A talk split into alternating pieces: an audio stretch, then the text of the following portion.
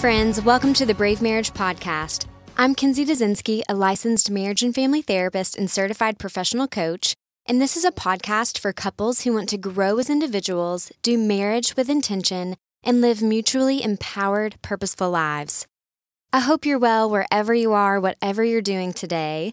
As I mentioned last week, this month is Mental Health Awareness Month, and we are going to be talking over the next three episodes about three common cognitive distortions that I regularly see play out in my office. If you're unfamiliar with cognitive distortions, I'm simply referring to unhelpful thinking patterns that all of us fall into from time to time, but which can lead to strong emotions, miscommunications, and, if left unchecked, can negatively impact our mental health and relationships. The cognitive distortion we're talking about today is all or nothing thinking. All or nothing thinking occurs when we process our experience in extremes, and often in a negative way. All or nothing thinking is our mind's failure to cohesively see ourselves and the world as it actually is, with all of its nuances. So it's thoughts like, he or she isn't a good person and therefore totally bad. Or, if I'm not successful, then I'm a complete failure. Or if I'm not totally happy in my marriage, then I probably never will be. You may have also heard this called black or white thinking, which leads us to avoid seeing any gray areas when actually, that's how most things truly operate in the world. But when we believe the either or statements we tell ourselves, we often make quick, hasty, yet irrational decisions that often have consequences for our relationships. For example, if I believe that a person has no good in them, then I may avoid them or write them off altogether. If I believe that I'm a complete failure and always will be, then of course I'm going to give up on myself and on taking any risks in my life. And if I believe I'll be eternally unhappy in my marriage or that things are never going to get better, then why would I stay? Why wouldn't I just leave my current marriage in pursuit of a perfect state of happiness with another person? But these choices to give up on people, ourselves, or our spouses, these are short sighted choices. They're in no way based on what's best for us or others, but instead, based on what's easiest in the moment.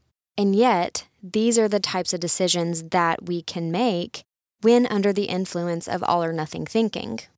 I'm wondering if you noticed the exaggerated language I used when giving these examples. Words or phrases like always or never are what all or nothing thinking tends to produce.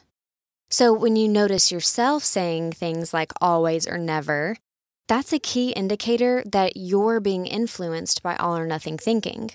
And like I said, everyone does this from time to time, but when all or nothing thinking becomes a regular thought pattern in our minds, that's when our self worth and relationships begin to suffer. So, when all or nothing thoughts are directed at ourselves, as in, I'm such a failure, I'm never going to get it right, then our self esteem and self worth can suffer as a result. And when those thoughts are directed at others, often this is where unrealistic expectations keep our relationships from thriving. Can you identify this thought pattern in your own mind? Have you heard yourself or spouse use all or nothing words like always or never? If you can, keep listening in, and I'll tell you what to do about it. But first, this episode is brought to you by my free research based relationship quiz. Have you ever wanted a professional insider's look at your relationship? Well, I've created a short quiz that lets you in on the state of your relationship based on four different components of marital health. After taking the quiz, you'll receive an immediate score, plus a description of your score will be sent straight to your inbox, followed by one action step, next steps to take, and one prayer for your marriage. To get in on that free resource, just visit bravemarriage.com slash quiz. Again, that's bravemarriage.com slash quiz. Okay, before we talk about how to change all or nothing thinking, I want to help you understand why our minds engage in this tendency in the first place. So, our minds function in this way to save us time and energy. Our minds store and categorize information for ease of access when we need to retrieve it to make a good or quick decision. For example, as children, We learn not to touch the stove because why? Because it's hot, right? I was with my one year old nephew not too long ago, and every time he would walk by the oven, he'd say hot. Because in his little brain, a stove is always hot and therefore never to be touched. So, as my nephew illustrates all the time right now, our minds develop by utilizing this black or white, all or nothing thinking before we have the ability to form abstract thought, which happens around age 12 and continues into our early 20s. But what I'm trying to help you see is that all or nothing thinking serves us when we're little. It helps us learn and appropriately categorize things, which over time, as we form more associations and make judgments about our world, helps to conserve our mental energy, lest we have to consciously think about every single thing every single day. Can you imagine? But here's the problem our brains don't discriminate, meaning by nature, our primitive brains attempt to process all information in the same way, whether it's a hot stove, another person, or ourselves. So, just because we develop the capacity for abstract thought doesn't necessarily mean that our thought patterns mature as we do. For example, we soon learn that a stove is not always hot, but sometimes we don't apply the same logical principle to the way we think about ourselves or others. In fact, I think most of us have untapped potential in terms of our ability to think better because we're not often taught in school how to think, or better yet, how to manage our own minds and mental health. We get stuck in thinking patterns that helped us when we were two, but don't so much now that we're 22 or 42. And here's what happens when we begin to make interpersonal decisions using black or white, all or nothing thinking. It creates unrealistic expectations of ourselves and others. It makes way too many false assumptions, disqualifies the positive, and leaves little to no room for nuance or grace. Let's use a real life example that most couples can relate to household chores. Let's imagine that one of you has an ongoing mental to do list, which your spouse seems to have trouble helping you tackle. But from the perspective of the other spouse, it seems that no matter how hard you try or how hard you work to help your spouse complete the to do list, it just seems like nothing ever makes a difference to them. Can anyone relate? So, I want you to identify which of these two characters you most closely relate to and insert yourself into this dialogue that I'm about to make up. You never help me with the chores around the house. How can you just sit there when there's so much to be done? I do help you with the chores around the house. What else do you want from me? What else do I want from you? Oh, not much, you know, just to do the dishes maybe, the laundry for once, or heaven forbid you throw your towel in the hamper and not on the floor. Don't start with me because every time I try to help you, you've already gone behind me to pick things up or do it for me. You always do it anyway, so why should I even bother? Well, if I didn't, things would literally never get done. Okay, so did you all pick up on the all or nothing language used here? Always was used once and never was used twice, and in fact, it's what started that fake argument in the first place. Now, why is that? It's because when we create mental categories for our spouses, characterizing them as always nagging or never helpful, it often leads to us labeling them or boxing them in in unfair ways.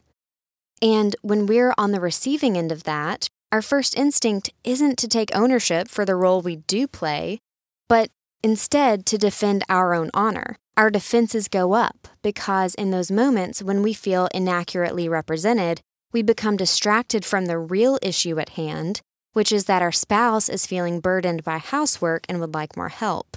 And likewise, when we make exaggerated claims out of frustration for our spouse either not being able to read our minds, which is another cognitive distortion, or for not being helpful in the way that we want them to be, our spouse then feels unacknowledged for what he or she is doing to contribute, and possibly not trusted, or even inferior to you.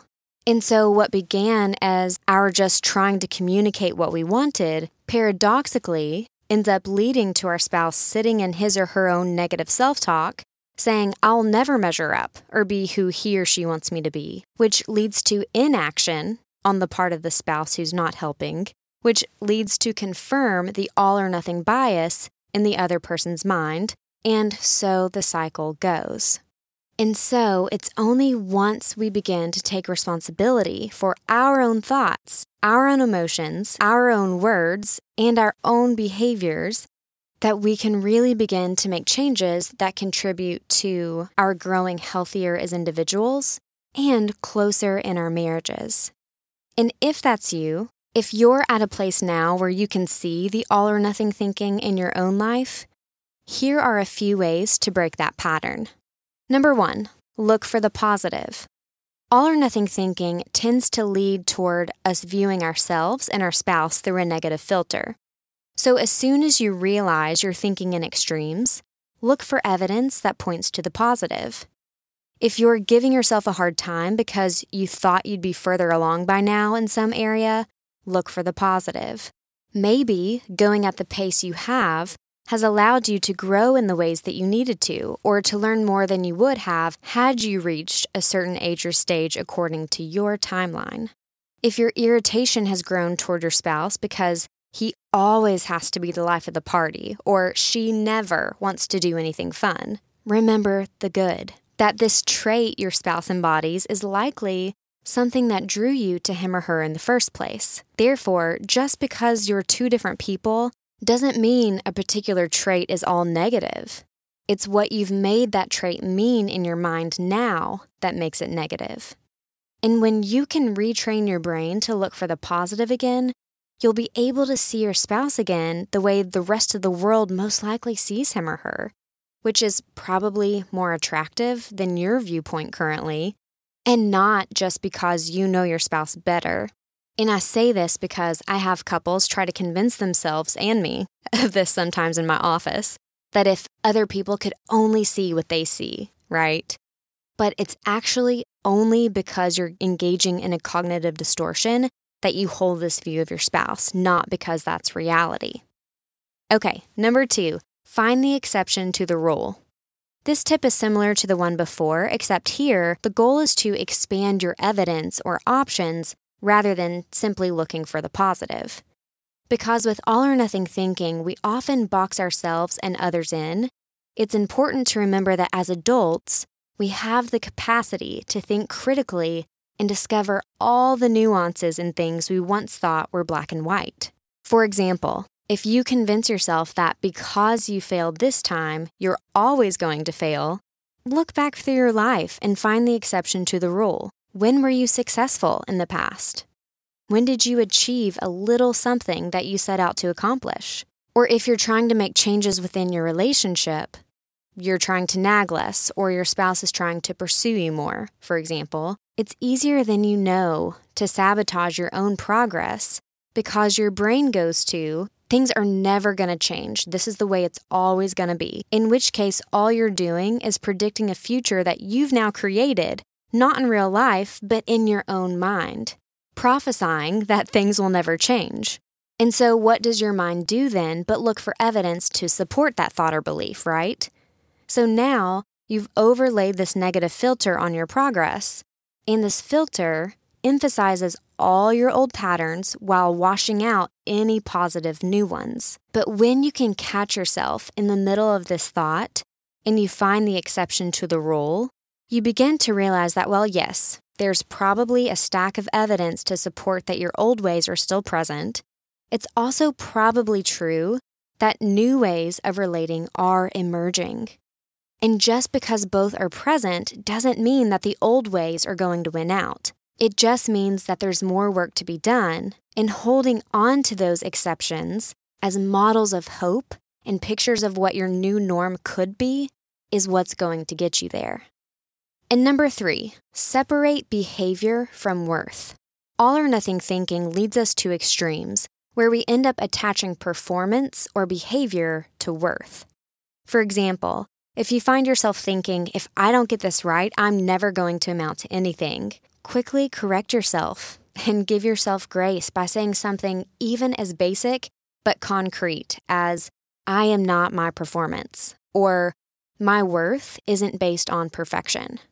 Or if you find yourself denigrating the character of your spouse when he or she forgets to do something you asked, rather than saying, You are so inconsiderate and selfish, you never pay attention. The first thing is remind yourself that your partner failing to behave exactly the way you want does not give you a license to put them down or criticize their worth. And once you make the shift in your mind, rephrase the way you express your dissatisfaction by saying, when you don't remember to do this or that, I feel alone, like we're not on the same team and like I'm not getting the help that I would like. Because when a person knows that they're loved despite their forgetfulness or shortcoming of any variety, it's much, much easier to grow and get better in that sort of environment. So, your action step for today is to notice the next time you say, I always, or you never, or I never, or you always, just take it back. And then implement one of the three ways I just gave you to try and disrupt your own pattern. For example, if you hear yourself say, I'm always the one to do X, Y, or Z, simply say, wait, let me take that back. I know I'm not always the one who's done X, Y, or Z, and I appreciate the times that you have taken care of it. I'm just feeling overwhelmed and would really like your help right now. I'm telling you guys, you will shock your spouse when you do this if they're not used to it. And I'm not saying that your relationship will get better overnight or that breaking your own pattern once is enough. But it is a personally empowering feeling to become self aware and consciously choose to do something different and better. And over time, Little by little, you'll gain confidence in your ability to lead your mind and emotions rather than letting them lead you into poor relational decisions and ultimately to places you don't want to go.